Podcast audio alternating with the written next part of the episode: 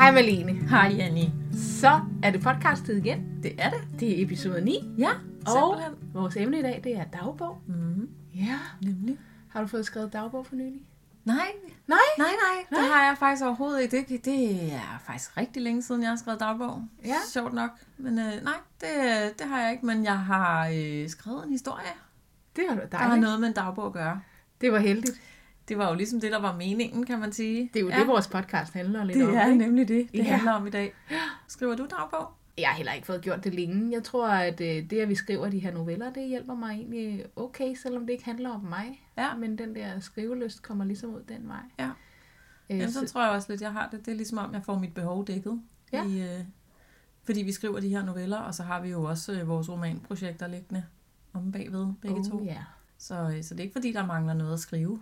Ej, overhovedet ikke. Nej. Men jeg har kæmpet lidt med det her emne i dag. Det skal ikke være nogen hemmelighed. Jeg følte mig hjulpet lidt på vej af det, jeg læste, men det skal jeg nok fortælle senere. Okay. Jeg var i gang med at læse noget, som hjalp mig noget på vej. ja. Ej, jeg, var, øh, jeg måtte ud og have fat i nogle af vores øh, skriveskoleknep for at, at finde på noget, fordi jeg var faktisk øh, altså fuldkommen blank. Nå, Og det er jeg tit, når vi lige har trukket emnet, så skal jeg lige gå og koge lidt over det, men så plejer der sådan at dukke et eller andet op, ikke? Øh, For øje på noget, eller jeg hører noget, eller ser noget, eller... Og der kom bare ikke rigtig noget den her gang. da vi havde trukket emnet, var du ellers meget sådan, og det, det kan jeg godt se for mig. Det er jo noget med, så skriver man lige en 3-4 datoer, og så kan man bare fylde ud derfra. Og måske var det der, jeg skød mig selv øh, rigtig hårdt i foden, fordi at øh, jeg tænkte, nå, easy peasy, det gør jeg da bare. Det fungerede overhovedet ikke for mig.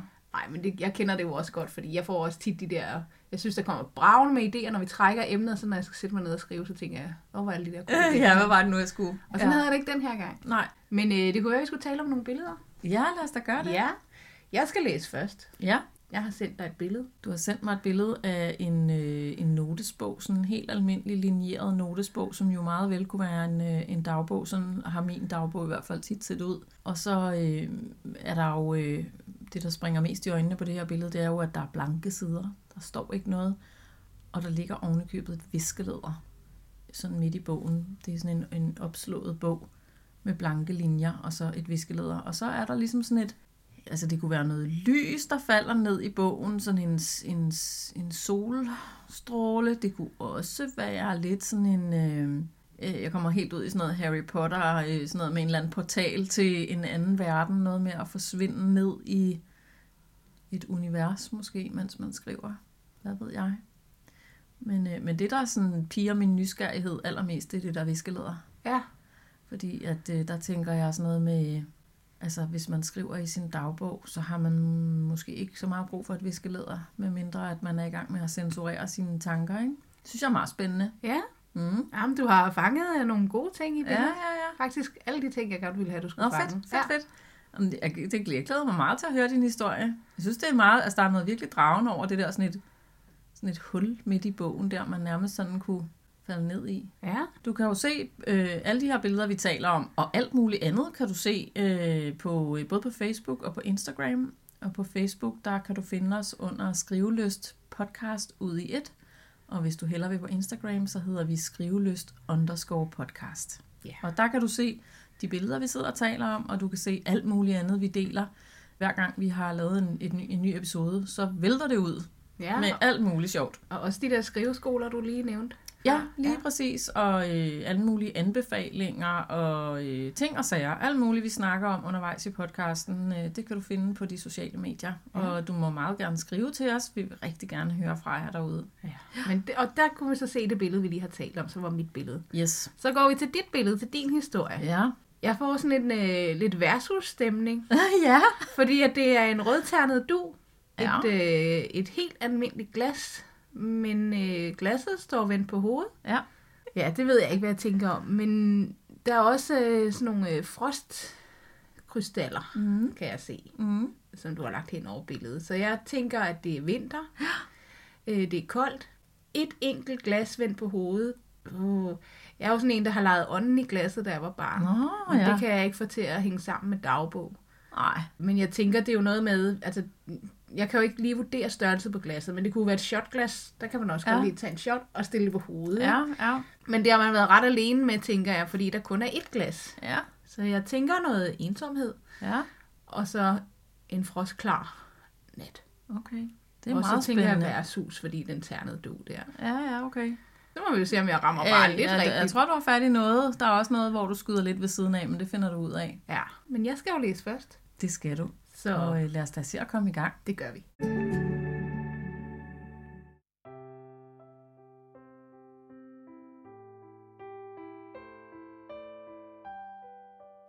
Rumi. Igennem døren kunne hun høre Mathilda snøfte.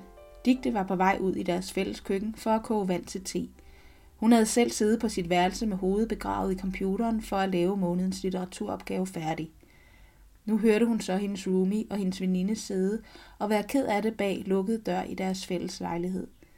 Normalt ville Mathilda komme ind til hende, hvis hun var rigtig ked af det, og de to veninder delte som regel alt mellem himmel og jord. Digte tøvede derfor med at banke på og gå ind for at tjekke, om alt var okay. Forsigtigt bankede hun på den afsyrede trædør med en let pegefingerknog. Mathilda svarede ikke. Digte bankede igen, lidt hårdere denne gang, samtidig med hun spurgte. Er alt okay? Ja, alt er fint, blev der meldt tilbage gennem døren. Kommer du ikke ud og få en kop te? spurgte Digte, for hun ville gerne være der for hendes veninde, hvis hun var ked af det. Så kan vi også snakke lidt. Ellers tak, svarede den uldne stemme, som var mærket af gråd. Men det var sødt af dig at spørge. Digte gik ud i køkkenet og lavede en gang urtete, som hun havde købt i den eksklusive salon Thea. Den havde været lidt for dyr, men så måtte hun spare på noget andet, for det var klart den bedste te, hun kendte til. Hun lavede to kopper og satte den ene ude foran Mathildas dør. Jeg har sat en kop te til dig herude, hvis du alligevel skulle få lyst, sagde hun, i det hun igen bankede lidt på døren. Jeg går ind til mig selv igen. Næste morgen stod Digte op lidt over ni. Hun havde arbejdet alt for længe på sin opgave, men hun arbejdede nu engang bedst sent på dagen.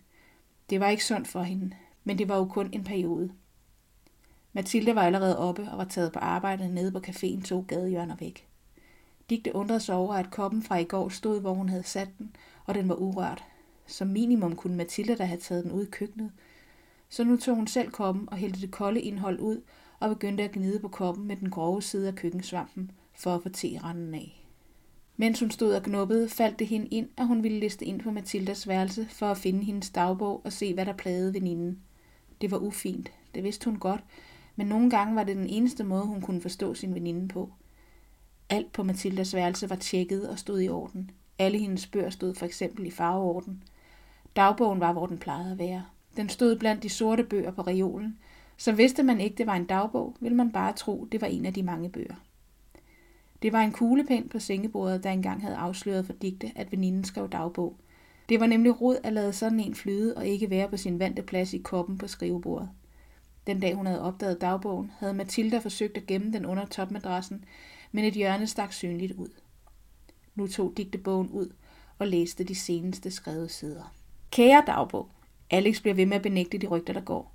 Han siger, de er sat i verden for at ødelægge vores forhold, fordi der er andre, der gerne vil til. Hans selvtillid fejler der i hvert fald ikke noget.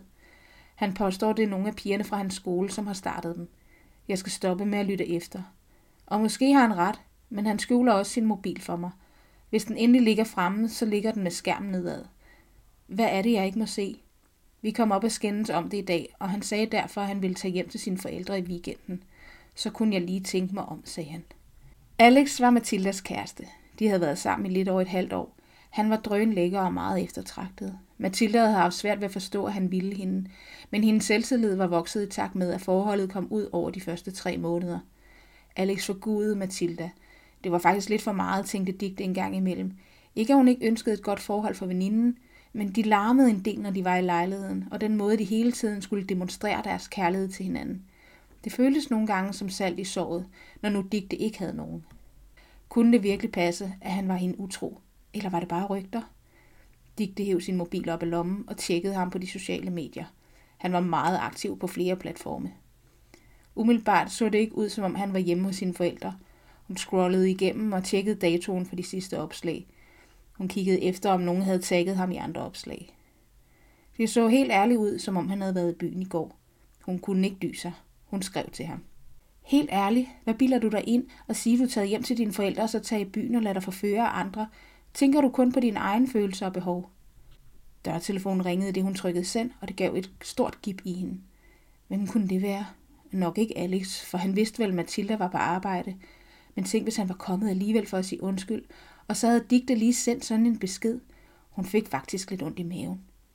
Hun tog røret, og i det hun løftede det, kunne hun via det lille kamera se, at det bare var hendes storebror. Hun åndede lettet op og lukkede ham ind. Jeg kom for at tjekke, om du havde det godt, sagde han og kiggede sig omkring. Du er jo under lidt pres for tiden med din opgave. Alt går fint, svarede hun. Jeg er god til at planlægge min skrivetid, løj hun. Han kom ofte på besøg. Det var dejligt for Digte, at han var så omsorgsfuld over for hende. Husker du at tage dine piller? Han åbnede køkkenskabet med hendes medicin og kunne konstatere, at hun ikke havde flere piller i æsken. Digtes telefon plingede. Hun greb den straks op af lommen og så, det var Alex, der havde svaret. Lad mig nu være, Digte. Hendes brors telefon plingede også kort tid efter. Han kiggede på den og fik et opgivende udtryk i ansigtet. Digte altså. Han tog fat i hendes hånd. Kom, sæt dig lige ned. Han hævde hende med over til sofaen i den lille stue. For det første skal vi to ned og hente dine piller. Det går ikke, du ikke tager dem. Han havde et overbærende toneleje. For det andet, så går det ikke, at du igen er begyndt at skrive til Alex. I er ikke kærester mere. Han har aldrig været sammen med dine veninder, og du skal stoppe med at digte. Men Mathilda, Digte forsøgte at forklare sammenhængen, men kunne pludselig ikke finde ud af, hvad hun ville sige. Mathilda findes kun i din fantasi, Digte. Han var både opgivende, for han havde haft den samtale med hende virkelig mange gange før, og overbærende, fordi hun var hans lille søster. Han tog hende igen i hånden og førte hende hen til døren ind til Mathildas værelse. Åbnede døren, og hun så, at rummet var tomt.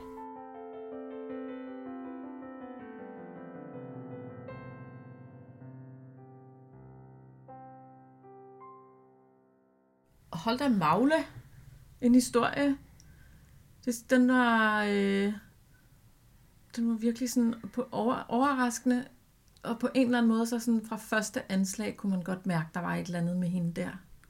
Digte. Altså, der var et eller andet off, ikke, på en eller anden måde. Øhm, men hvad, altså, det er jo, hun er jo, er hun sådan, hun er jo nærmest sådan skizofren, eller, eller ser, ser ting, der ikke er der, eller der er et eller andet med hendes fantasi. Ja, det var lidt sjovt, at, sk- sjovt og sjovt at skrive den her, men jeg havde sådan en klar idé. Nej, det passer ikke. Jeg havde ikke en klar idé. Jeg havde en, den første idé, jeg havde til den her, det har stadig været Digte og Mathilda. Det har været, at Mathilda var virkelig. Ja. Det var den første idé. Og det var, fordi jeg blev inspireret af den bog, jeg var ved at læse i, fortalte jeg dig. Ja. Den bog hedder Kvinden mellem os. Mm. Fantastisk psykologisk thriller. Okay. Men der bliver i den bog, uden at afsløre for meget om, men der bliver fundet en dagbog på grund af, at der ligger en blyant på sengebordet. Mm. Og som den her dagbog forsøgt skjult. Ja. Og så tænker jeg, det var meget fedt, det der med at snage andres ting og godt vide, ja, man ikke ja. skal. Ikke? Jo. Øh, så jeg, jeg kan godt lide det her psykologiske spil. Ja. Men samtidig, eller lidt efter jeg havde hørt den bog, og mens jeg var ved at skrive den her, så hørte jeg den podcast, der hedder Hvem er Malte Ebert fra mm. DR Lyd. Ja. Og han fortæller, da han lavede Gulddreng, at han ligesom levede to Nå, liv. ja, ja, klart. Og så tænkte jeg, åh, hvor fedt. Altså, Ja. for Malte Ebert har jo ikke været syg Nej. eller noget. Øh, Jeg skriver godt nok, at Digte, hun får piller. Ja. Men jeg synes bare, det var meget fedt, det der med at have sådan to liv. Og havde det her været en roman, så havde jeg forklaret enormt meget omkring Digte, og hvem hun er, og hvorfor hun gør, som hun mm. gør. Mm. Men fordi det er en novelle, så er der ikke plads til det. Nej, nej. Og slet ikke på den minimale plads, vi har. Nej. Jeg havde svært ved at skrive slutningen, Ja. fordi jeg havde lyst til at forklare alt muligt. Ja, ja. Øh, og når du spørger, om hun er skizofren, jamen jeg ved ikke ret meget om skizofreni, altså, så det kunne jeg jo ikke begive mig ud i på Nej, så kort nej. tid. Og jeg tænkte også, at det kunne have været sådan en choktilstand, dengang han slog op med hende måske. ikke? Nå, ja, At det var sket ja, ja. for et halvt år siden, så hun ligesom havde skrevet dagbog, men var begyndt at digte Ja, om hende her. Hun, hun læser jo også litteratur, så det falder hende nemt at begynde at ja. Skrive noget fiktion, og Skabe så sådan en, bare et leve sig alter ego det, på en eller anden måde. Ja. Ja. ja. det er jo også det der, der er også noget meget fascinerende i det der med, hvis der sker noget voldsomt i ens liv, og så kan man få næsten sådan en ud af kroppen-agtig følelse, som om man står lidt på sidelinjen og ser det hele ske sådan lidt, som om det ikke er en selv, det sker for, ikke? Jo, jo. Altså man er sådan en underlig tilskuer, der bare står og ser det hele foregå. Ja, og jeg tænker, at Digte har ikke været klar til, at hende og Alex ikke skulle være sammen mere. Så er Nej. det nemmere at lade, som om han er, han er i livet stadig. Ja, Ja. Det er jo det der med, at kærestesorg Ja, er faktisk først for nylig blevet anerkendt som en soveproces. ja.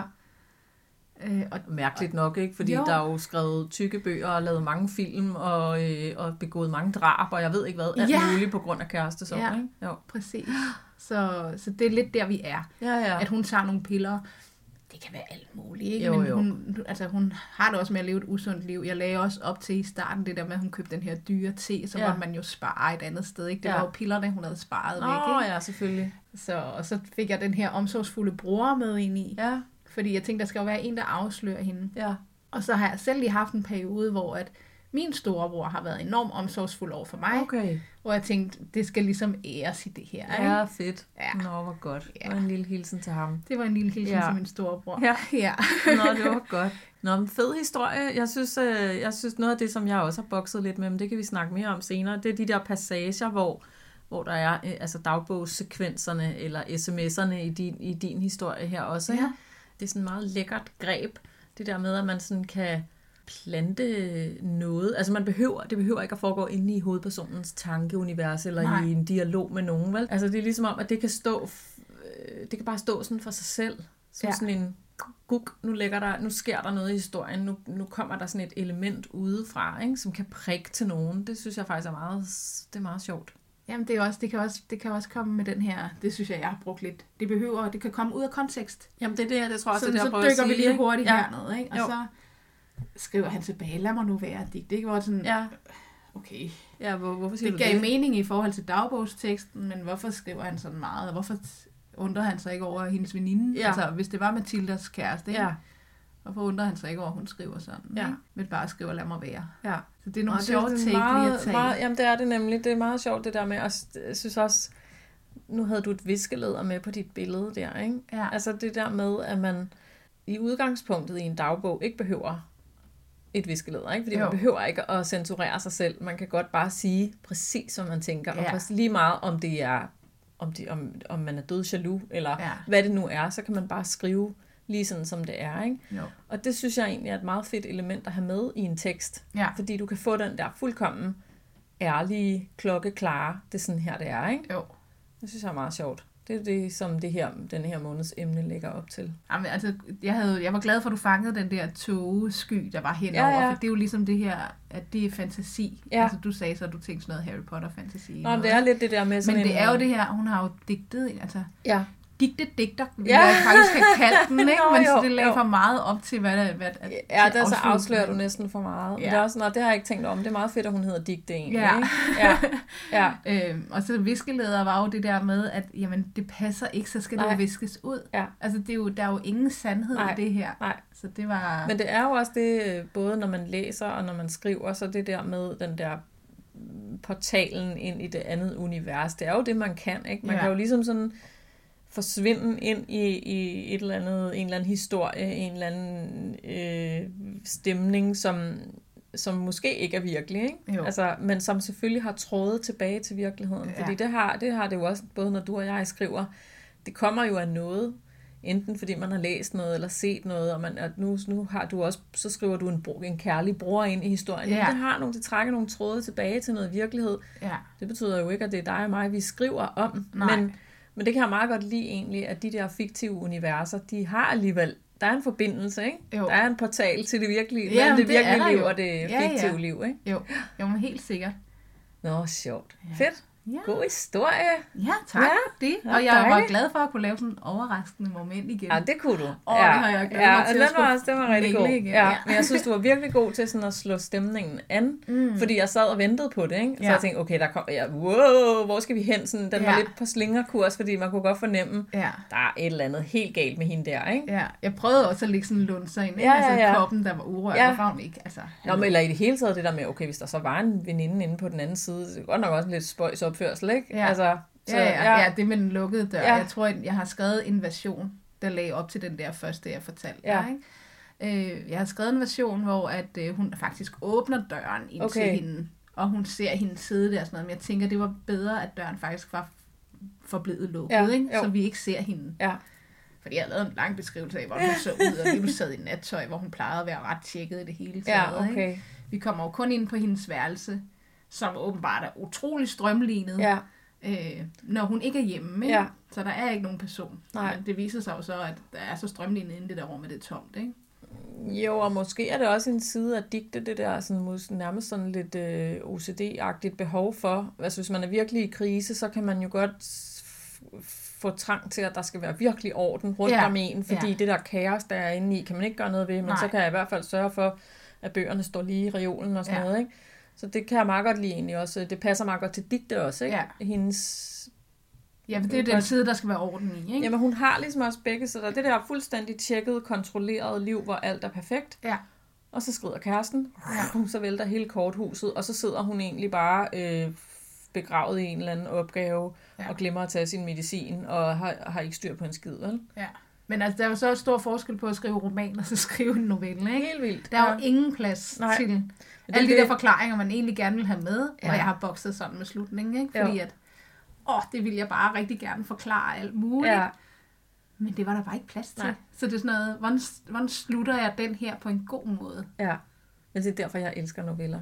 Ja, Jeg elsker de der små blink, der bare står der, og sådan sidder, ikke? Ja. Og så, kan du, så må du sgu selv finde ud af, hvad du vil stille op med det. Du får Ja. bare slået et eller andet an, og så må du selv koge videre med det. Det, er, det piger min fantasi og min nysgerrighed på sådan en måde, som romaner ikke nødvendigt. Altså jeg kan godt læse en, en god roman og blive grebet af den, og, og have det fedt med den, men jeg elsker de der små korte der, der bare irriterer mig på den der gode måde, ikke? og jeg er den, der nok bedst kan lide romaner, faktisk. Ja, Øh, selvom jeg kan godt lide at skrive novellerne. Ja, ja. Øh, men jeg læser faktisk ikke ret mange af Nej, dem. nej.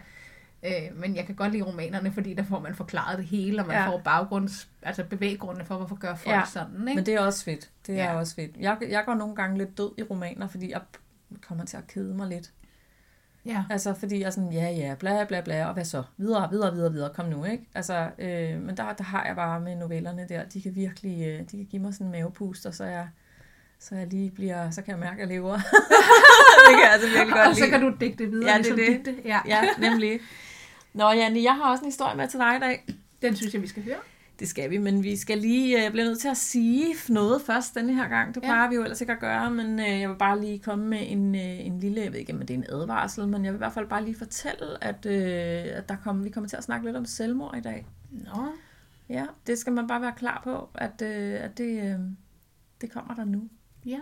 Så hvis man ikke har lyst til at høre det, eller, eller sådan, ja, hvad ved jeg, nu er man i hvert fald advaret. Ja. Okay, men øh, Godt. lad os høre historien. Ja, det bliver spændende.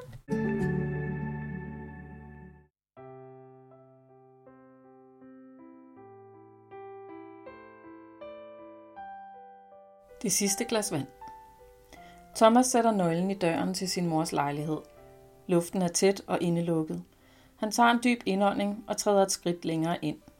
Det er grænseoverskridende at bevæge sig ind på sin mors enemærker, når hun ikke er hjemme. Han tænder lyset i den mørke entré, samler posten op fra måtten og hænger jakken på en bøjle. Skoene stiller han ved siden af hinanden på kludetæppet til sko under spejlet. Et par pæne dameslippers med ulden for står allerede på tæppet, og han passer på ikke at skubbe til dem. Thomas går ind i stuen og lægger posten fra sig på spisebordet. Han lukker vinduet op og lader den iskolde januarluft trænge ind i lejligheden, der lugter af røg og kattemad. Den sorte kat sidder på toppen af dækketøjsskabet og holder øje med ham. Han har aldrig rigtig brudt sig om den kat.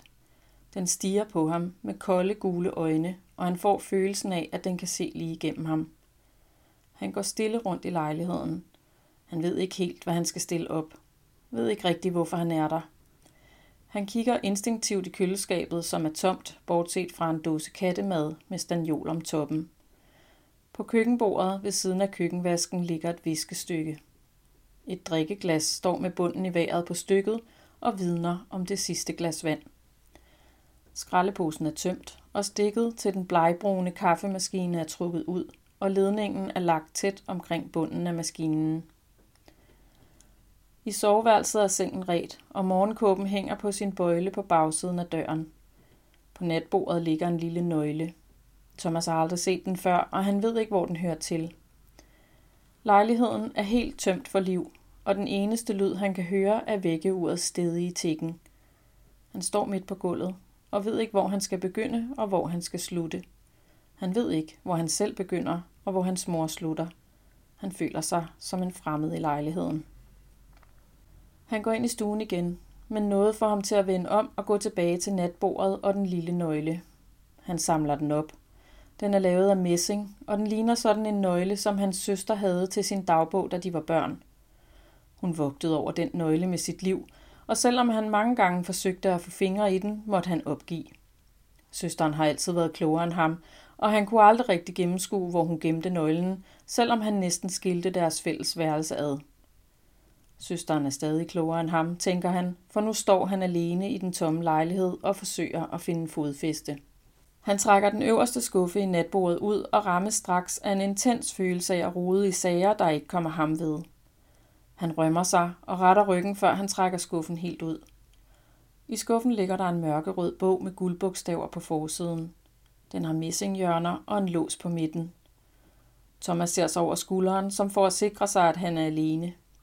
Katten holder øje med ham gennem den åbne soveværelsesdør fra sin udkigspost oven på skabet i stuen, så han lukker døren, før han tager bogen op af skuffen og prøvende stikker nøglen i låsen. Den springer op med et klik, og det giver et gip i Thomas, som skynder sig at klemme låsen tilbage i den lille hasp. Han lader forsigtigt sine kolde fingre følge bogstavernes kontur på forsiden. Dear Diary står der med svungen skrift. Inden han lukker vinduet og smækker entrédøren efter sig, hælder han den sidste kattemad fra dåsen i køleskabet op i kattens skål på gulvet. Han fylder også vand i vandskålen og overvejer at tømme kattebakken, men han kan ikke få sig selv til at åbne flere skabe og skuffer i lejligheden for at lede efter en pose, så det bliver ved tanken. Ude på opgangen trækker han en ekstra gang i dørgrebet for at sikre sig, at døren er låst. Han lægger dagbogen i lommen på sin lange, uldne frakke og skynder sig ned ad trapperne og ud på gaden. Den kolde vind prikker og stikker i hans ansigt, og han slår kraven op om ørerne, før han hastigt forsvinder hen ad fortorvet. I bussen sidder han med hånden i lommen hele vejen for at være helt sikker på, at dagbogen ikke falder ud. Eftermiddagsmørket er ved at overtage gadebilledet, der hjælpeløst kæmper imod med lange, skarpe lys fra gadelamper og billygter. Sylespidse regndråber stikker næsten vandret ind i ansigtet og rammer huden med en overnaturlig fart, hjulpet godt på vej af den stride modvind. Thomas småløber hjem fra stoppestedet og kan ikke føle sit ansigt, da han endelig låser sig ind i sin egen lejlighed få kilometer fra sin mors. Han tænder lyset i entréen, samler en reklameavis og en rudekuvert op fra måtten og sparker skoene af midt på gulvet. Han går ind i stuen og smider frakken fra sig over armlænet på den slitte lædersofa. I køkkenet tænder han for elkogeren og hælder næstkaffe op i et stort glas. Han finder mælken i køleskabet og hælder det op i glasset, før han hælder vand på. Han rører rundt i glasset med en klirrende lyd og kaster skeen ned i vasken. Han tænder for pladespilleren i reolen og mærker lyden af en jazzet saxofon brede sig som en indre radiator inde i hans krop. Han tænder et pasterinlys, før han sætter sig i den gamle brune sofa med kaffen og lægger benene op på sofabordet. Han sidder lidt med lukkede øjne og lader musikken og kaffen fylde sig med ro og varme. Så tager han sig sammen og fisker sin mors dagbog op af lommen på den tunge vinterfrakke, der ligger over armlænet inden for rækkevidde. Han finder nøglen i sin bukselomme og låser forsigtigt den lille messinglås op endnu en gang. Torsdag. Jeg har besluttet mig. Det er bedst sådan, for så skal børnene ikke finde mig. Det bliver nok havnefoden eller politiet, der fisker mig op. Jeg har lagt de store sten bag affaldskontaineren ved siden af den store mestekran, så de er klar til i aften. Jeg fandt også en del mindre sten, som jeg kan have i lommerne på min frakke. Jeg købte en rulle sejlgarn i havecentret på vejen hjem, så nu er alting klar. Jeg håber, stenene vil holde mig nede længe nok. Vandet er så koldt på denne årstid, så det burde gå hurtigt. Jeg gør det i nat, så ingen opdager mig. De burde finde mig i løbet af de næste par dage. Nu vil jeg bruge eftermiddagen på at gøre lejligheden klar og sørge for, at der er mad og vand nok til katten i nogle dage. Jeg er sikker på, at Thomas vil komme forbi, når han har fået nyheden. Han har heldigvis stadig en nøgle. Jeg har tænkt på at skrive et brev, men det virker så teatralsk. Jeg vil ikke leve med sygdommen, indtil den tager livet af mig. Jeg vil hellere tage sagen i egen hånd og få det overstået, og det tror jeg godt, at Thomas kan regne ud. Det er noget andet med Agnete, men det er for sent nu. Det er i grunden underligt at tænke på, at dette er min sidste dag. Mit liv har været udmærket. Jeg er vel i og for sig ganske tilfreds. Jeg burde nok have... Nå ja, det kan være lige meget nu. Der var så meget, man kunne have sagt og gjort, men det betyder ikke noget, når jeg snart er væk. Nu vil jeg tømme køleskabet og tage opvasken, og så tror jeg bare, jeg vil tage mig en lur og vente på mørket. Thomas bladrer videre i den lille dagbog og håber halvt om halvt at finde flere sider med sin mors sirlige håndskrift, men han ved godt, at der ikke er mere at komme efter. Hun har altid været ret kontant og ikke så meget for flæb og føleri, som hun kalder det. Eller kaldte. Det gør hun jo ikke mere, tænker han og slipper et langt suk. Det har været en mærkelig dag. Den begyndte mange timer tidligere, end hans dage ellers plejer. Politiet bankede på hans dør før klokken 6 og overbragte ham nyheden om, at de havde fundet hans mor i havnen med to store kampesten bundet om fødderne og lommerne fulde af strandsten. På en måde kommer det ikke bag på ham, men han blev nu alligevel lidt chokeret over den atypiske morgenvækning. Tænk, at hun rent faktisk har gjort alvor af det, tænker han. Han ved godt, at hun har fået den der dårlige nyhed hos lægen og har sagt nej til behandling, men at hun har taget sig af dage på den måde er alligevel noget af en overraskelse. Han sidder lidt med bogen i skødet og ved ikke rigtigt, hvad han nu skal gøre. Hvad laver man på en dag, hvor ens mor er hoppet i havnen? Han lukker øjnene og lader den blide jazz fylde ører og hjerte med velsmagende toner. Han bør vel ringe til sin søster og fortælle hende nyheden, men han orker det ikke lige nu. Det er umindelige tider siden han sidst talte med sin søster, og den slags kræver et overskud, som han bare ikke kan mønstre i dag. Det kan godt vente, tænker han. Det er alligevel flere år siden, hans søster sidst har talt med deres mor. Thomas går ud i køkkenet og sætter elkogeren i gang igen. Han blander kaffe og mælk i glasset og falder i staver foran køkkenvinduet, mens vandet kommer i kog. Han tænker på den gang han og søsteren klædte sig ud i kjoler og højhælede sko. De legede fine damer med læbestift og smykker og tasker og havde det så sjovt. Morens ansigtsudtryk, da hun kom hjem og fandt sine børn i klædeskabet, får dagdrømmen til at trække mørke skygger. Han tager sig til kinden og mærker endnu den brændende smerte, som hendes hånd efterlod på hans drengede barnekind. Elkogerens høje klik vækker ham af tankerne, og han kigger på kanden, der trofast sender damp ud af tuden. Han fisker sin pung op af baglommen og finder det lille kort, som den søde dame på hospitalet gav ham i formiddags, da han havde set sin mor i ligehuset og talt med politiet. Der havde været et virvar af mennesker omkring ham, og de ville alle vide noget om hans mor, men damen havde været mere interesseret i Thomas. Det er vigtigt at tale med nogen om sådan noget, havde hun sagt til ham, da han havde takket nej til krisehjælp. Du kan altid ringe på det her nummer, havde hun sagt, dag eller nat. Han havde taget imod kortet og lagt det ned i sin pung uden intentioner om at bruge det. Nu står han med kortet i hånden og overvejer det alligevel. Måske er det meget godt at tale med nogen, når ens mor har taget livet af sig. Han har aldrig rigtig fået det lært. Det der med at tale om sine følelser – det føles forkert og akavet, og han synes tit, det er lettere bare at tige stille, men måske er det en fejl. Hans mor har i hvert fald ikke fået noget særligt godt ud af at holde alting på indersiden, tænker han med et snøft og går ind i stuen. Han finder mobilen frem og ringer tøvende op. Den ringer et par gange. Så bliver der svaret. Han rømmer sig og siger, Hej Line, det er far. Ja, jeg ved godt, det er længe siden. Hvordan har I det?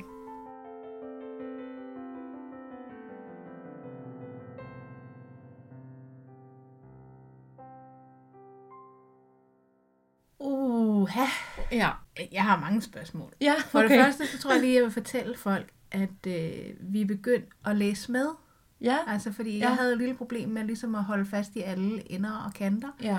Når du læste op, når jeg bare lyttede. Ja. Så derfor så er vi begyndt at sådan kunne læse med samtidig med. Ja. Det giver helt vildt meget godt. For det, altså, og for det aller, aller første.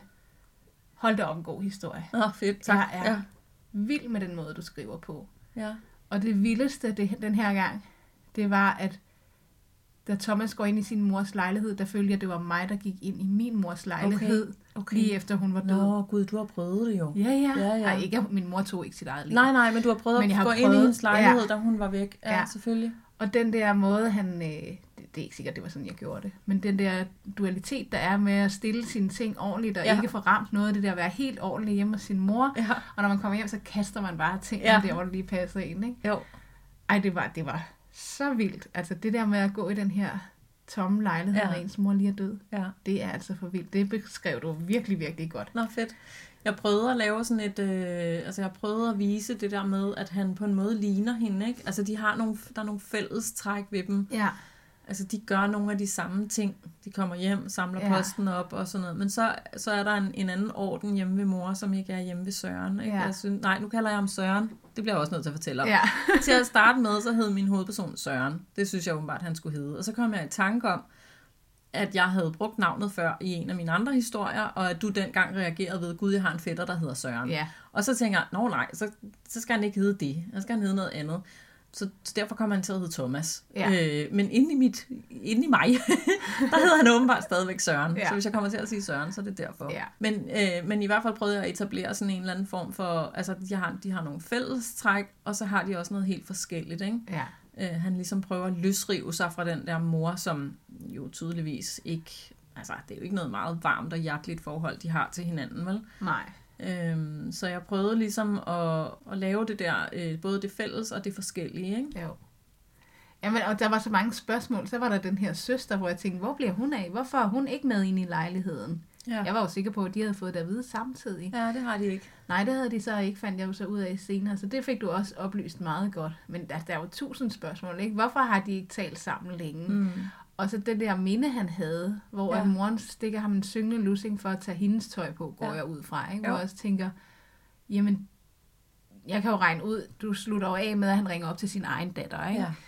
Altså, han har jo været ung, da, Ja. ja. da vi var det, eller barn, da vi var det Ja. også. Det var en anden tid. Altså, der skulle drengene da helst ikke klæde sig ud Nej. i pigetøj, vel? Nej. Altså, det er heldigvis anderledes i dag, men tiden var en anden, og man opfattede tingene på en anderledes måde, Ja. ikke?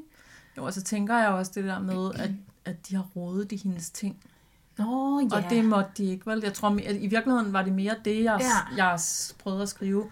Så har jeg læst den højt for min datter, fordi jeg har haft kæmpe problemer med at få den skrevet færdigt. Ja, Og, og så var det hende, der sagde sådan, at det er sjovt, han er sådan lidt feminin, ham der, Ja. øh, Thomas. Og, og det havde jeg, sådan havde jeg egentlig ikke set ham. Nej, det havde jeg heller ikke. Øh, men så var det sådan det der, nå, det kan da også godt være, altså det kan jo godt være, at der har været nogle sider af ham, som, som han har været nødt til at lægge låg på, i forhold til den der mor, ikke? Jo. Altså, at, at han har ikke kunne bare være sig selv. Og når han så er flyttet hjemmefra, så, øh, så har han måske heller ikke haft så meget behov for at være sammen med sin mor, hvis han hele tiden har skulle være noget andet, end hvad han i virkeligheden er. Øh, om det har noget med at gøre at klæde sig ud i dametøj og sådan noget, det ved jeg ikke. Jeg, jeg tænker mere i forhold til det der med øh, at turde give udtryk for noget. Ja. Ikke? Altså det der med at vise, hvem man er, og give udtryk for sine følelser, og, og sjov og ballade, og kærlighed, og, og hvad ved jeg, altså i det hele taget det der med at give udtryk for noget, det tror jeg ikke, der har været plads til i det hjem. Nej. Og jeg tror, det er derfor, at det er på en eller anden måde sådan fragmenteret, ikke? Så, så, så de er spredt for alle vinde, fordi ja. de har ikke fået snakket sammen. Nej. Og så synes jeg også, at den der mor, hun, har, hun kan ikke engang betro sig til sin dagbog. Vel? Nej, Der nej, var så meget, man kunne have sagt, Ja. okay, ej, men hun Nej. går ikke engang ind i det, Nej, vel? nej. Så det er jo også noget med, at, at hun, hun er slet ikke selv i kontakt med, hvad der foregår inde i hende. Nej. Jamen, der, der var så mange ting, hvor jeg tænkte, fordi da min mor hun døde, der boede jeg, det var ikke engang kilometer, jeg tror, ja, det har måske været maks en kilometer væk ja. fra hende, ikke? Ja, Altså, ja. Der var så mange lighedstegn, hvor jeg bare tænkte, har du gået på skuldrene af mig dengang? ja, ja. Ej, det var helt vildt, Ja. ja. altså. Men jeg tænkte, det, der, det var noget med det der med, at de, var, de er lige ved siden af hinanden. De er dør om dør, de ligner hinanden, de er i Ja. familie med hinanden. Øh, Thomas har også svært ved at give udtryk for sine tanker og følelser. Han er ved at miste kontakten med sin datter. Ja. Og så i stedet for at ringe op til den der hjælpelinje, eller hvad det er, han har fået et eller andet telefonnummer på, på Ja. hospitalet, så tager han faktisk en god beslutning, der hedder, jeg skal ikke tale med en eller anden professionel. Jeg har faktisk brug for at, øh, at, at, at etablere en stærkere kontakt med mit eget barn. Ja. Og det der med at gå og holde alting inde i og aldrig få det sagt, det dur sgu ikke. Nej. Så det, det, det var ligesom...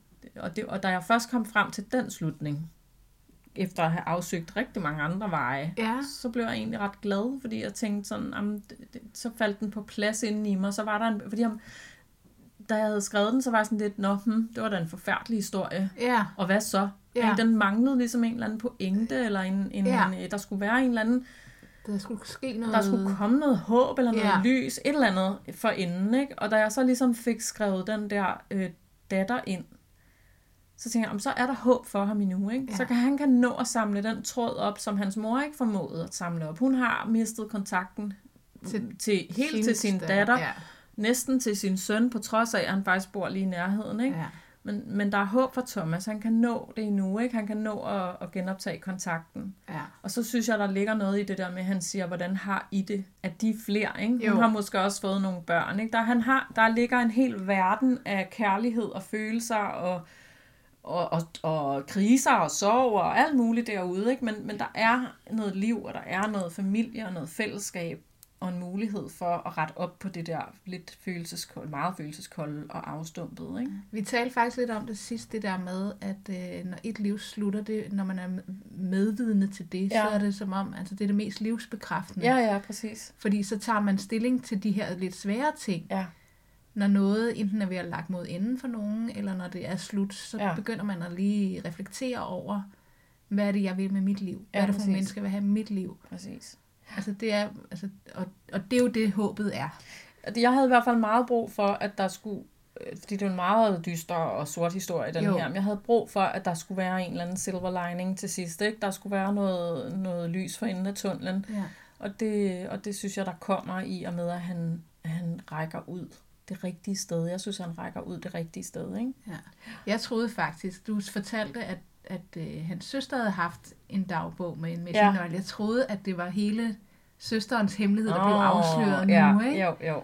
Og så var det så morens Ja, dagbog. jeg tænker, det, det, altså søsteren, det er meget almindeligt, tænker jeg, at have dagbog. Det er der jo mange mennesker, der har, ikke? Øh, Men, men, men søsteren har jo haft sit sted at, at bearbejde og behandle den oplevelse, hun har haft i deres barndom, som hun ikke har delt med ham. Nej, hun har jo trukket sig for det her ja. Følelsestilbageholdende, ja, følelsesforskrækket øh, liv. De to fundet- har kørt, ikke? Nej, nej, hun har fundet et andet sted at, at leve sit liv, ikke? Ja, der er også en anden ting, som også øh, refererer tilbage til min barndom. Jeg kan huske, jeg gik på fritidshjem, så boede der en gammel dame ved siden af, øh, og hun havde åbenbart haft den her gård, der var blevet til det her fritidshjem.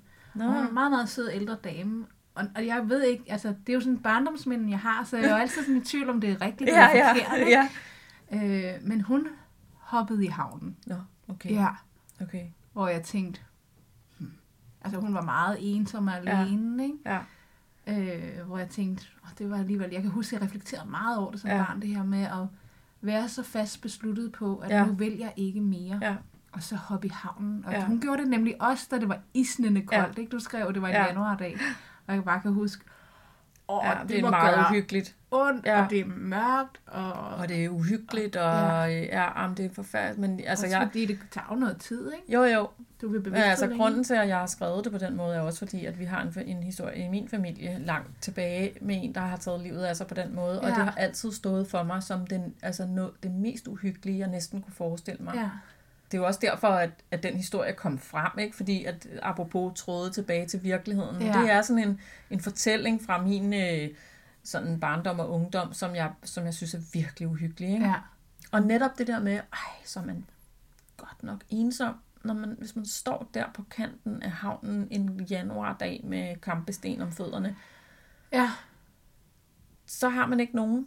Vel? Eller så tror man ikke, at man har nogen, man kan snakke med, eller så er man, så er man virkelig fortabt på en eller anden måde. Ikke? jo. Jeg, synes, Jeg det tror, er, jeg reflekterede mig frem til den gang. Jeg har jo været meget, meget lille. Ja, At jeg synes egentlig, jeg synes ikke, det var sejt på den måde, men jeg synes, den der beslutsomhed, ja, ja. den var vild. At hvis man som menneske kunne have sådan en beslutsomhed, så var man et ret sejt menneske. ja nå, men det, og og, der og er jeg tænker intet også, sejt i at begå selvmord Nej. overhovedet. nej, Og det er forfærdeligt, at man vælger at træffe den beslutning. ja.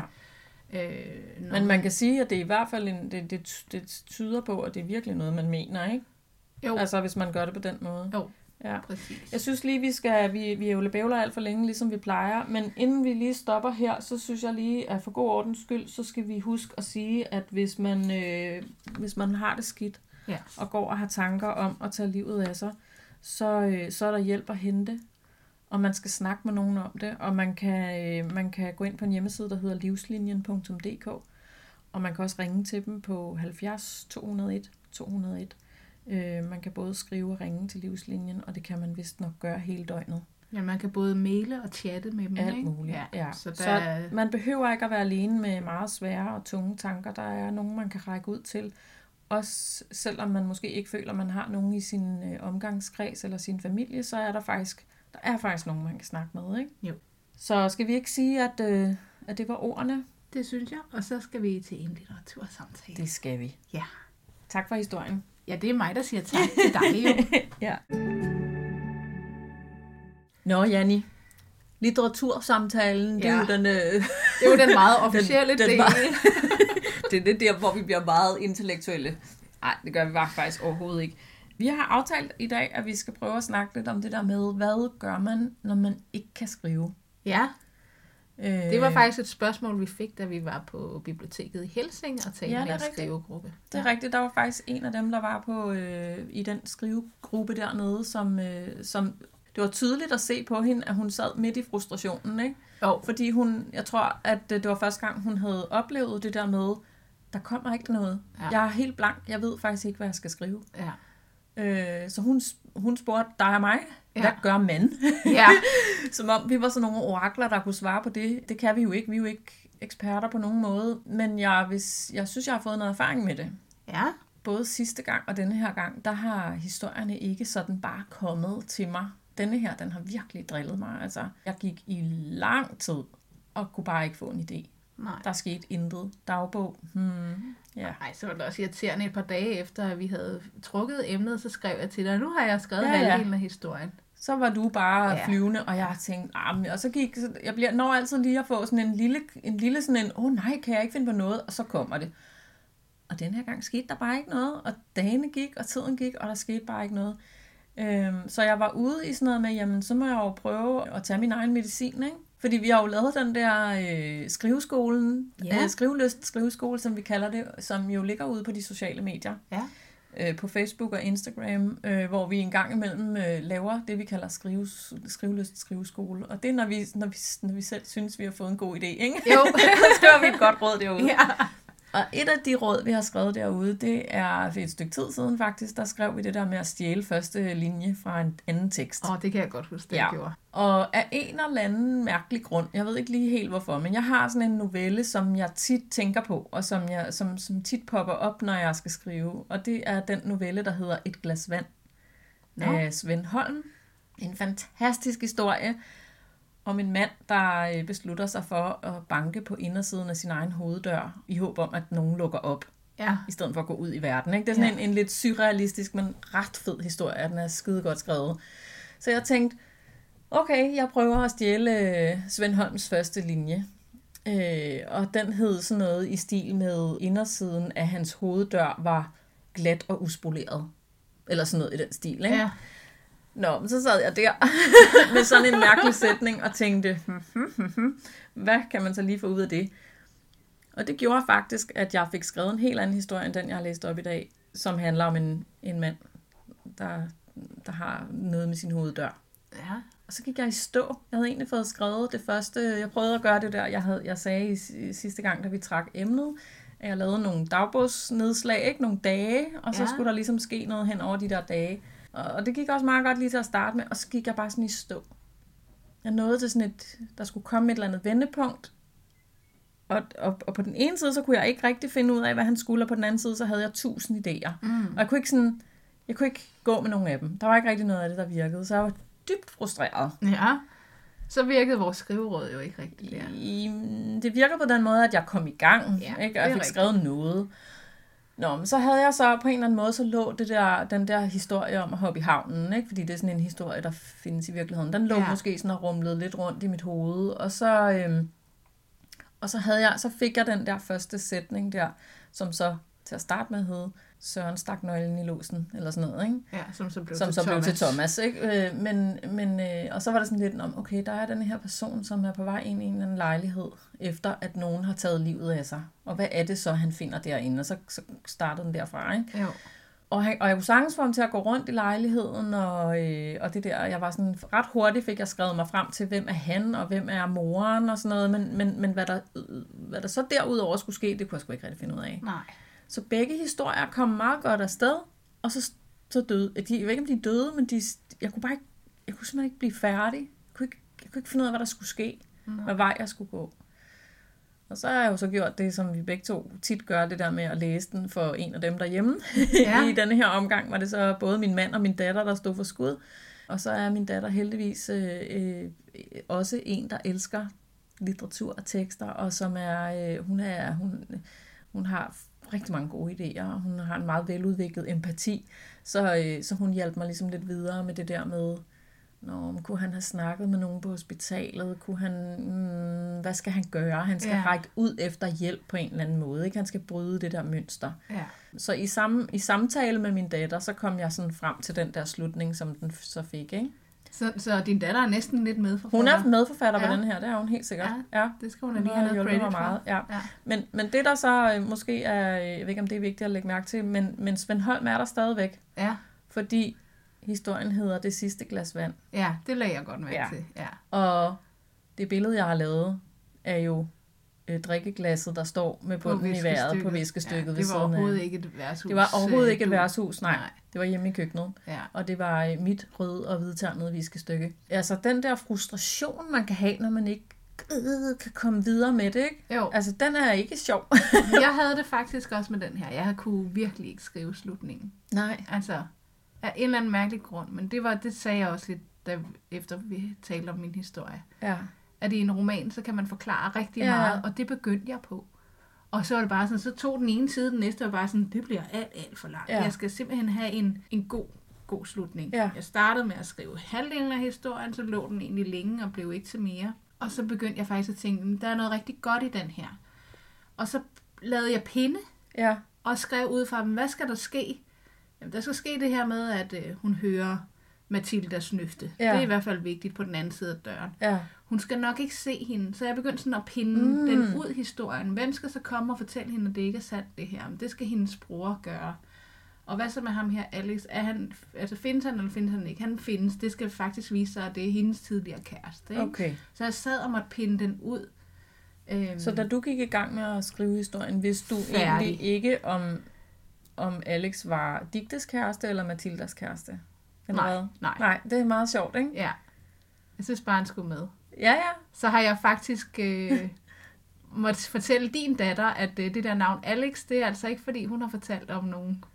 Nå, nej, Okay. Fordi at hun begyndte at fortælle mig noget Ah, om ja. hvor hun bor. Ja, Og der var en, der hed Alex, så vil Ja. ja. jeg sige til hende, bare lige så du ved det, når du hører det her. ja, Så er det ikke noget, jeg har taget, det har jeg skrevet forvejen. ja, okay. så griner hun lidt. det er meget sjovt. Ja, så det har jeg faktisk lige talt med hende lidt om. Ah, uden okay. at du ved det. Så ja. hun er faktisk virkelig øh, helt inde i førerbunkeren i denne her øh, episode her. Ja, er ja. Ja. ja. Det er ret sjovt. Ja, Men, øh, men jeg havde også rigtig svært ved det der. Og så begyndte jeg at sige, at det er også fordi, at noveller, der kan jeg ikke nå ret meget. Men, en, men, men for lige at komme tilbage på sporet med det der, hvad gør man, når man ikke kan? ja. Det, det der virker aller, allerbedst for mig. Og det er jo nemt at sige, hvis man sidder og skriver lidt for sjov, men hvis man er med i en skrivegruppe, så har man vel også en eller anden deadline. ja. Og det er den her deadline. Ja. Ja. Altså, det var i går aftes, jeg fik skrevet Ja. ja. slutningen Ja. ordentligt færdig på min historie. Ja. Ja. Fordi jeg havde så svært ved at få sluttet den rigtigt. Og den her deadline, den gør bare, at jeg bliver enormt effektiv. ja. Så jeg skal, altså, jeg skal virkelig have en lighter lige bag i. Ja. Det skal brænde, så Ja. jeg er nødt til at rejse mig ja. ja, og få gjort Men, det. og det er også fordi sådan en historie, der kan drille på den der måde, den kunne, hvis ikke vi havde en deadline, så kunne den godt bare ende i, med aldrig at blive færdig. Ikke? Så ville den bare være sådan noget, man var gået i gang med, og så, så dør den der. Ja, ja. Men det er der er noget meget fedt i det der med ligesom at, at blive ved og blive ved og arbejde med den, fordi der sidder nogen og venter på, at du kommer med noget, ikke? Jo, altså, det det, det, er sådan, der, det synes jeg, jeg synes, det gør noget godt for, altså der er noget udviklende i det, Ja. at du kan ikke, jeg kan, jeg kan ikke slippe afsted med ikke at skrive den færdig. Det kan vi to jo ikke, fordi at vi har lovet hinanden Ja. og fordi at vi har Ja. lavet en forpligtelse Ja, over for dem, netop. der gerne vil lytte med. Ja. Dig, der sidder derude og gerne vil lytte med, vi, Ja. vi vil også gerne lave noget ordentligt til dig. Ja. Jo, jo, og så er det sådan ligesom, jamen det, det, og det har vi jo været inde på tusind gange før med de der skrivefællesskaber, eller i, det, i hvert fald at på, på en eller anden måde få skabt sig en form for forpligtende deadline. Det gør, det gør noget for mig i hvert fald, at, at jeg får, altså, altså jeg, ja, jeg ikke giver op, Ja. men at jeg bliver ved med at arbejde med min tekst. Den historie, jeg har skrevet i dag, den har haft mange forskellige slutninger. Altså den, jeg har faktisk skrevet den om flere gange, ikke? Ja. før den ligesom endte her, hvor den, hvor den gjorde. Ikke? Jo. Det, men så det har jeg også det været, øh, altså været inspireret af, af ting, som jeg jo sådan har, har hentet udefra. Ikke? Altså den, der er den der historie i min, i min øh, familie, som ligesom er blevet en del af det. Vi har også været inde på det før. Jeg er jo øh, kæmpe Tove Ditlevsen fan. Hun tog også livet af sig selv, og Ja. der er noget, der er noget voldsomt og noget meget tragisk og meget forfærdeligt i det der selvmord, ikke? Jo. Og du har jo lige foræret mig en bog, fordi jeg havde haft fødselsdag, øh, og tak for den i øvrigt. Så du fik en Øh. rigtig gave, og ikke øh, Ja, planterne. Ja, ja, ja. Jeg har fået en rigtig gave, og jeg vil faktisk gerne, øh, jeg har ikke læst den færdig overhovedet, men jeg vil gerne øh, anbefale den alligevel. Den er skrevet af Lise Munk Thysen, som er barnebarn af Tove Ditlevsen, og den hedder Tove Ditlevsen var min mormor. Og det er en familiehistorie om skam, skæbne og tilgivelse. Fordi det der selvmord er jo ikke, det er jo ikke en individuel ting. Nej. Altså, det er jo noget, der sker for, for en hel familie, og noget, som jeg tror har indflydelse på en familie mange generationer frem. Der er vist også noget statistik omkring sådan noget med, at hvis man har selvmord i familien, så er risikoen for, at man selv kommer i, i farezonen, eller hvad man skal sige, for- forøget, ikke? Altså, Jo, men det er jo lidt det der med arv og miljø. Ja, ja, ikke? præcis. Altså, det er jo det samme, Ja. hvis øh, der er en alkoholiker i familien, så er der større ja. chance for, at børnene også får et misbrug. Det behøver ja. ikke at være alkohol, men altså, ja, ja, men Ja, der er nogle er, ikke? mønstre, Der er nogle jo- muligheder, nogle, Ja. løsnings, nogle løsninger på ting, som går i arv, eller hvad man skal sige, ikke? Jo. Men i hvert fald så øh, er den, den er meget stærk at læse, denne her. Tove Ditlevsen var min mormor, den kan jeg virkelig anbefale. Noget andet, som, som også kredser omkring selvmord, men som ender med at blive noget, noget, meget, øh, noget meget fint og noget meget stærkt, det er en, øh, en podcast, der hedder Den dag far ikke vil findes. Den har jeg godt hørt. Ja, det er... Og den er øh, ret vild. den er nemlig meget vild. Det er øh, det teater, der hedder Mongo Park. De har taget podcastmediet op og prøver at øh, arbejde med, øh, hvad kan det dokumentaristiske sammen med teaterets øh, mere sådan, øh, den der øh, sceneverden. Ja. Og det er jo også en meget god, hvis man er, har svært ved at skrive noget, så tag udgangspunkt i mm. noget selvoplevet, eller en historie, som man måske ikke har mm, fået bearbejdet helt. Ja. Altså hvis det er til en selv, Ja. når man gerne vil skrive. Man kan jo også altid lave fiktion omkring den, Det kan man nemlig. for at få den bearbejdet-. Altså en anden ting, når man er gået i stå med at skrive, eller I føler, man ikke kan. Jeg hører tit musik og lytter til teksterne som sådan en Mhm. Øh, trigger til at gå i gang med et eller andet. Altså hvor jeg kan sidde og digte en hel historie op omkring den her sangtekst og næsten leve mig ind i den. Ja. Øh, se scenerne for mig. Det beskriver de jo faktisk ikke særlig meget af de her sangtekster, men hvis man skal starte med noget, så kan man jo Mm. sætte scener på de her sangtekster, altså det du selv ser. Ja. Så er man i hvert fald i gang. Ja. Altså sæt en scene, hvordan ser de ud, hvordan ser omgivelserne ud, og så kan man sige, at sangteksten giver dig måske noget af historien. Ja. På den måde kan man også. Og det handler jo om at få trænet den her skrivemuskel. Mm. Så alt, hvad man skriver, og alt, hvad du skriver, alt, hvad jeg skriver, det er jo heller ikke noget, der kommer ud til andre. Men det er meget rart at have i banken også. Måske Jo, jo, jo, får man brug for det på et andet tidspunkt. Ikke? Helt sikkert. Og det er jo det her med, jeg ved, der er mange, der siger, inden man skal gå i gang med at skrive det rigtigt, man skal så lave en skriveøvelse og bruge 5-10 minutter på den ja. først, fordi så er du varmet op. Ja. Ligesom når man går i fitnesscenter, så skal du også lige varme op Ja. først. Ikke? Ja. Ja. Og det, er også, det gør jeg også tit. Det har jeg ikke lige gjort i denne her sammenhæng, men, men ellers så er det en meget tit sådan, jeg starter, at jeg bare brainstormer over øh, emnet. Jeg laver sådan noget hurtig skrivning ud fra månedens emne, Ja. og så skriver jeg bare non-stop alt, hvad jeg lige kommer i tanke om i en 5-7 minutter, eller hvor meget jeg nu bruger på det. Ikke? ja. Og om ikke andet, så får jeg i hvert fald skrevet et eller andet. Ja. Og det er sjældent noget, der kommer med i det færdige produkt. Ikke? Altså, øh, men det er ligesom ja, en opvarmning og en måde at komme i gang på. Ja. Denne her gang, der brugte jeg faktisk at læse lidt. Jeg satte mig faktisk og læste et kapitel i den der bog, du har givet mig. Det var det næste, jeg skulle Øh, til at sige. ja. Det var læs noget. Ja, det, er, det, det kan også... Øh, det kan virkelig også sætte, sætte noget fantasi og nogle, noget i gang og give det, på en eller anden måde, så er der også det der med at, at det, man får lige sådan fat i det der skrevne sprog, når man læser, ikke? På ja. en eller anden måde, så er det sådan, Nå, så, så, kan, så, så kan det ikke være sådan et, et trinbræt til at komme i gang. Ja, og jeg kan også godt øh, se en film eller se en serie, Ja. ja. altså, som også godt kan få mig til at reflektere over nogle ting, der ikke er med. Ja. Der kan man sige, der får du scenerne ret meget leveret, Ja. men der er det ikke altid, du lige får det følelsesmæssige eller psykologiske baggrundsbillede med. Nej. Og så kan man jo skrive om det. Altså, det er jo, når du først går i gang, når fantasien først får los, jamen, så kommer der noget mere ud af pinden. Ja, Ikke? ja. Det gør der bare. Jo, men så tror jeg også det der med ikke at være så bange for at skrive noget. Altså, øh, det kan godt være, at øh, man ikke lige har den der store, øh, originale, forkromede idé. Men prøv at skrive noget alligevel.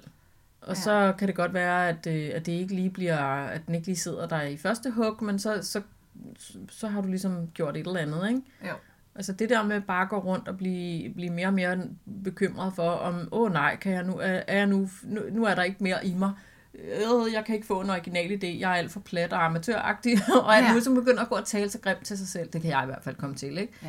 Altså, der skal øh, man lige passe på, for ordet har ret meget magt. Ja, ja, det er det. Altså, og det der med ligesom at sige, øh, okay, det kan godt være, at jeg ikke lige falder over en eller anden kæmpe original idé lige i dag, men, men jeg kan godt skrive noget hurtig skrivning i fem minutter, eller jeg kan godt prøve at skrive noget. Jeg kunne også starte med bare at skrive kære dagbog. Ja. Se, hvad der sker. Ikke? Er du altså, nogensinde bange for, at det, du skriver, ikke er godt nok? Ja. Nu sagde du lige, du skrev, sagde til dig ja. selv, at øh, du bare er en amatør. Ja, ja. Det skal du så okay. stoppe med at sige nu, kan jeg fortælle dig. Tak. Ja, ja det vil jeg prøve.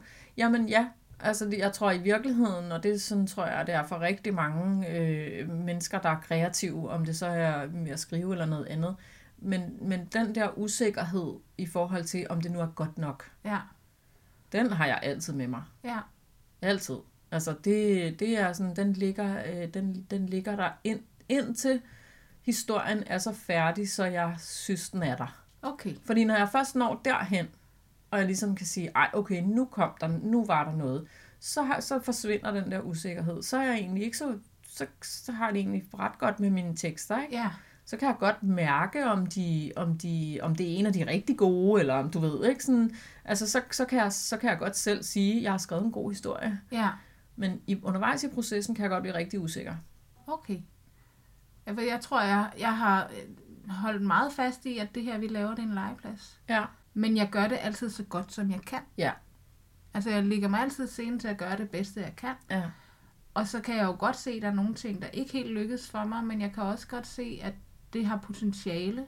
Ja. Og jeg ved også godt, at komme der nogle andre ind over, så kunne det blive endnu bedre. Mm. Men jeg gør det altid så godt, som jeg kan. Så ja. jeg ved ikke, om jeg har den der usikkerhed, som jeg spurgte til dig, om det Nej. var godt nok. Fordi jeg ved, jeg har gjort det bedste, jeg kan. Og ja. jeg tror måske, det er det der med, som jeg sagde til dig, pas på, hvad du siger til dig selv, for ja. ordet har ret stor magt. Ja. At jeg tror, jeg har holdt op med at sige de der lidt grimme ting til mig ja. selv, lige nøjagtigt om det her.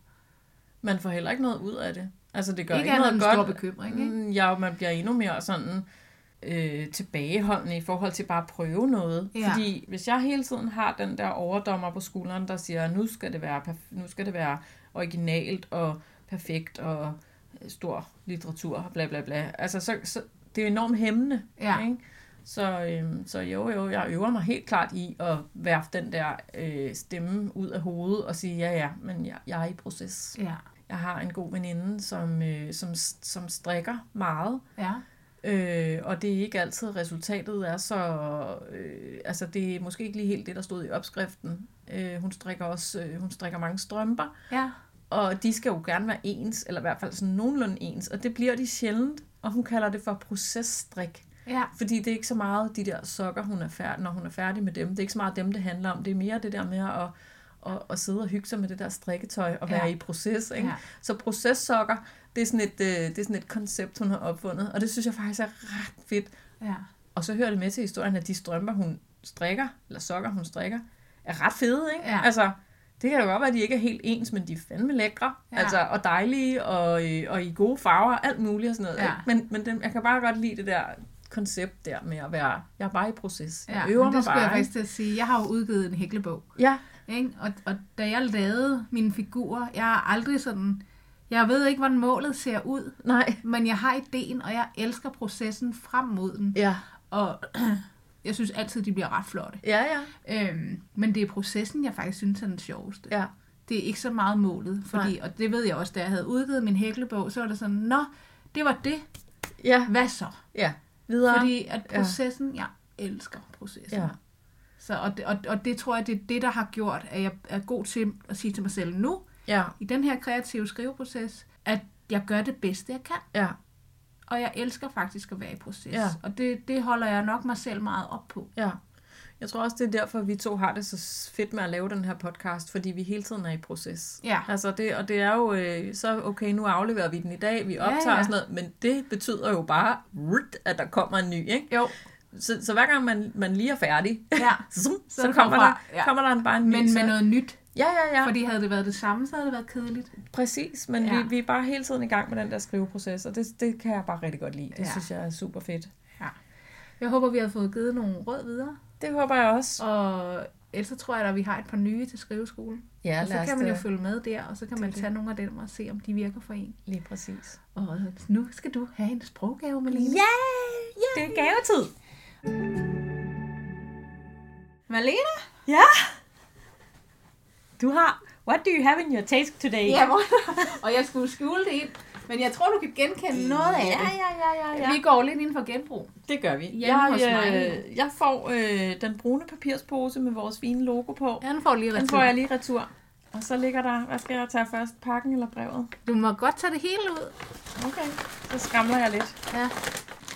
Men jeg har jo taget lyserødt øh, silkepapir. Ja, Du det havde har du. gult i Nå den ja, gang. det er rigtigt. Ej.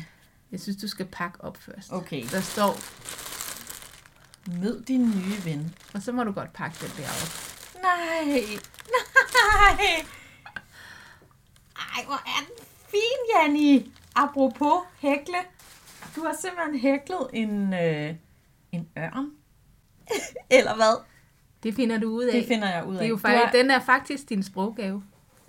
Ja, den er min sproggave. Ja. Du har, strik, du har ikke strikket, du har hæklet en meget fin fugl til mig. Ja. Den er grøn. Den har grønne vinger og grøn krop, og så har den brune ben og brunt hoved, og gult næb og gule klør. Og den er sådan lidt ørnet, synes jeg. Den er i hvert fald rovfugl Den er lidt rovfugleagtig, så har den sådan en lille tut op på hovedet. Ja. Og så hører det jo med til historien, at du er skide bange for fugle. Det er jeg, og jeg har faktisk, øh, jeg var i Tivoli i forgårs, Ja. og da jeg sidder oppe i sådan en øh, forlystelse, så kommer der en fugl flyvende lige mod mig. Ja. Så den var bare så tæt på at ramme mig. Så du var på vej til at hoppe ud fra øh, dæmonen, eller hvad? Nej, det var dog ikke det morgen, men ja, jeg, okay. øj, hvor var- blev jeg bange. Ja. Nå, det er lidt sjovt. Ja.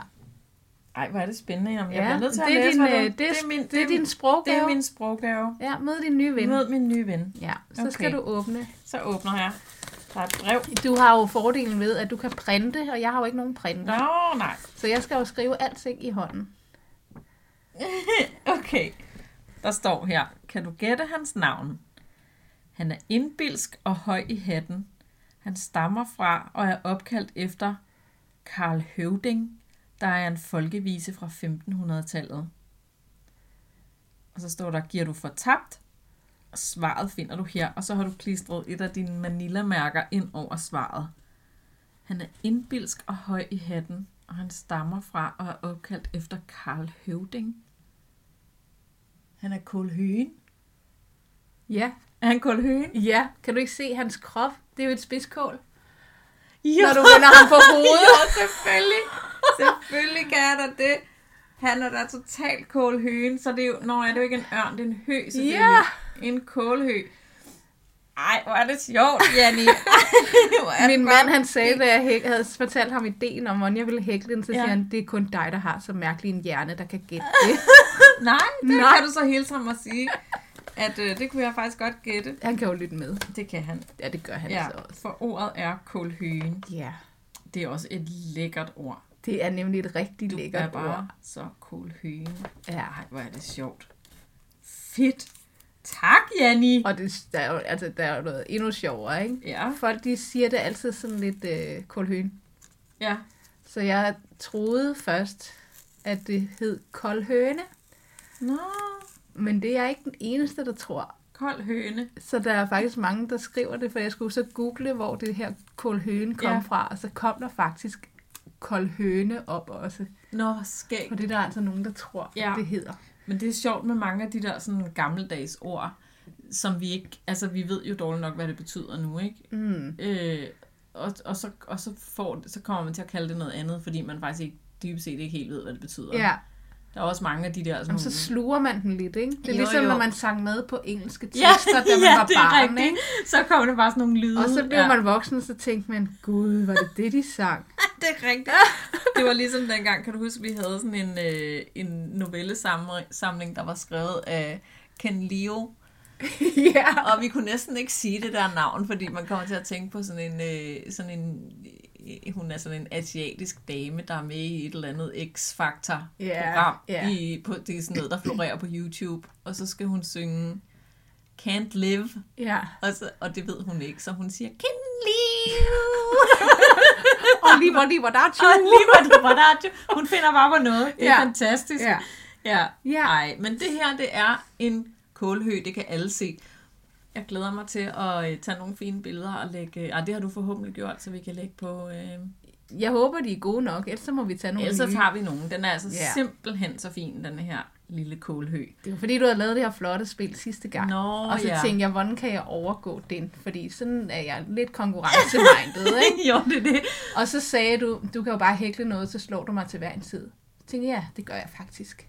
Og så, Sagde jeg det jeg, til dig? Ej. og så, så tænkte jeg, fordi altså, det her med at lave et spidskål, det passede lige med, at så havde den to vinger. Ja, ja, Og ja. kroppen er sådan spidskålsformet, ikke? Og Jo. så, Ej, det er godt hvis man tænkt. ikke kan forstå det, så skal man gå ind og kigge billederne på vores øh, Så Facebook, der hedder Skrivløst Podcast ud i et, og vores Instagram, Skrivløst underscore podcast. Så kan man se, at det er en kål. vi en kålhø. Det kan man ja. helt sikkert godt se. Og den skal simpelthen, øh, den skal så meget op og stå på hylden her, sammen med alle mine andre fine sproggaver. Den er fantastisk, Jenny. Tusind tak, det er jeg virkelig glad for. Velbekomme. og lad være at blive en kålhøs. Ja, ja. Fordi hvad betyder kulhøen egentlig? Det er så, er man sådan lidt arrogant og lidt kæphøj, eller Ja, man er indbilsk og Ja. høj i hatten. Ja. Og, ja. Jeg skulle prøve at læse det her gamle folkevise, Åh oh, ja. og det giver hat mening. Nej. Men det kommer altså derfra. Havde vi den ikke, da vi... Øh, hvad var det nu? Du fik et ord, der hed... Øh, på kagerullen der. Hvad var det nu, det var? Det var vindbøjlen. Vindbøjtel. Din vindbøjtel. Ja. Ja. Og der tror jeg, at kulhøen var... Øh, der var, jeg fandt i ordbogen det der ord, der ligner. Nå, var det Der tror jeg, at kulhøen var... Der var sådan en hel masse... Øh, Nå, jeg, jeg fik ordet, altså da det, ordet kom til mig, det var fordi, jeg ser utrolig meget news. ikke? Ja, Og der brugte de ordet, så tænkte jeg, yes, der var den. ja kulhøen. Det jeg, har også et et andet, ord. jeg har også et andet godt ord. Fremtidig til dig, som også er direkte fra news. Okay, det er altid godt. Ja, så det er Ja. godt at se news. Der er mange gode ord, de tager op, som man ellers ikke bruger i hverdagssprog. Ja, det er rigtigt.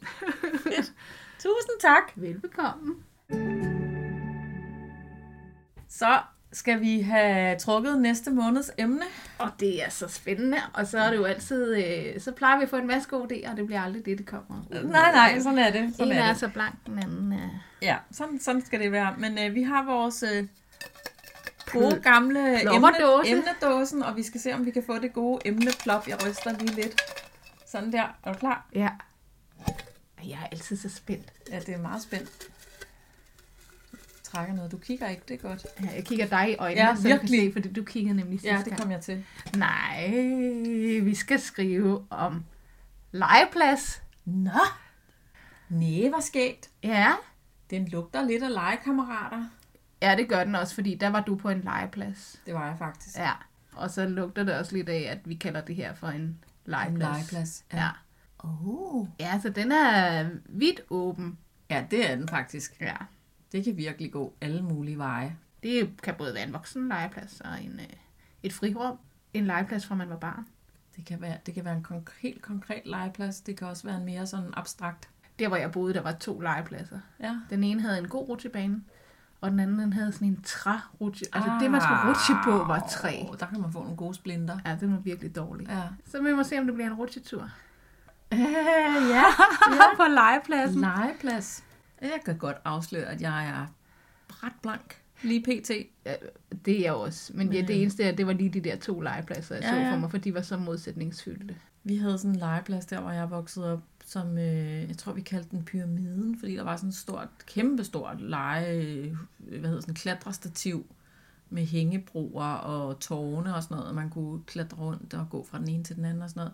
Og så skulle man ind igennem sådan et meget stort betonrør for at komme ind på legepladsen. Den lå ligesom bag Nå. sådan nogle jordvolde, ikke? inde midt i sådan en bebyggelse.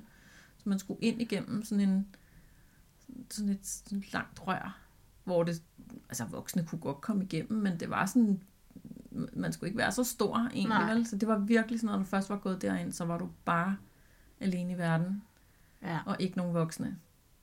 Det var meget fedt. Det, jeg kan se, at den her kan gå rigtig mange veje, fordi nu, jeg sidder, altså nu sidder, hjernen kører på højtryk, det kan jeg lige så godt sige. sådan er det. Jeg tror også, jeg har hørt om nogle thrillers, der er startet på en legeplads. Decideret gyser næsten. Ja, ja, det tænker jeg, altså, det, det er sjovt, Også fordi ikke, det, det, det, der... det, det, altså det mest uhyggelige i gyserfilm, det er børn. Ja. Og Ja, det ja, har det jeg der- engang fortalt min søn, ikke? Så, nogle gange, så, så synes han, det er sjovt at forskrække sin mor. Så stiller han sig helt stenet op, og så laver sådan et sjovt blik i øjnene, og så siger han, er jeg uhyggelig nu, mor? ja, du er virkelig uhyggelig. ja. Ja, men det er rigtigt. Der er noget med det der, der er sådan noget med børn og ondskab, ikke? Jo. Onde børn. Uh, Men det er også fordi, det er sådan lidt en modsætningsfyldt. Ja, ja, fordi man tænker, at børn er uskyldige. Ja. Det er de også, som regel. Ja. Men i gyserfilm er de det ikke altid, vel? Nej. Nå. Gud, det bliver... Det, altså, jeg har aldrig i mit liv skrevet en thriller. Nej. Det er jeg heller ikke. Jeg elsker at se det. Jeg elsker at læse det. Ja. Jeg var meget, altså meget gyserbetaget, da jeg var barn, faktisk. Ja, ja. Og det, det, altså, det bliver spændende at se, hvor vi kommer hen. Det gør det. Ja. Og næste gang, når I, I finder ud af det, Ja, ja. jo, altså, Ja, fordi det det. den 7. september, Ja. så kan I høre det afsnit, vores afsnit nummer 10, Ja, hvor et emnet så er legeplads. ja, Og vi glæder os rigtig meget det gør vi. til at gøre det her igen. Ja. Optage igen. Ja. Fordi Malene, det lakker mod enden. Det gør det. Hvis vi lige skal endnu en gang genopfriske, hvor I kan se alle vores gode billeder, Ja. vores skriveråd, så er det på Facebook, der hedder Skriveløs Podcast ud i et, eller på Instagram, som er mit favoritmedie, som hedder Skriveløst underscore podcast. Lige præcis. Og så vil jeg sige tak for i dag, Og i lige måde. og tak for en god historie. Og i lige måde. Og tak for gaven. Velbekomme. Vi høres ved. Ja. Hej. hej.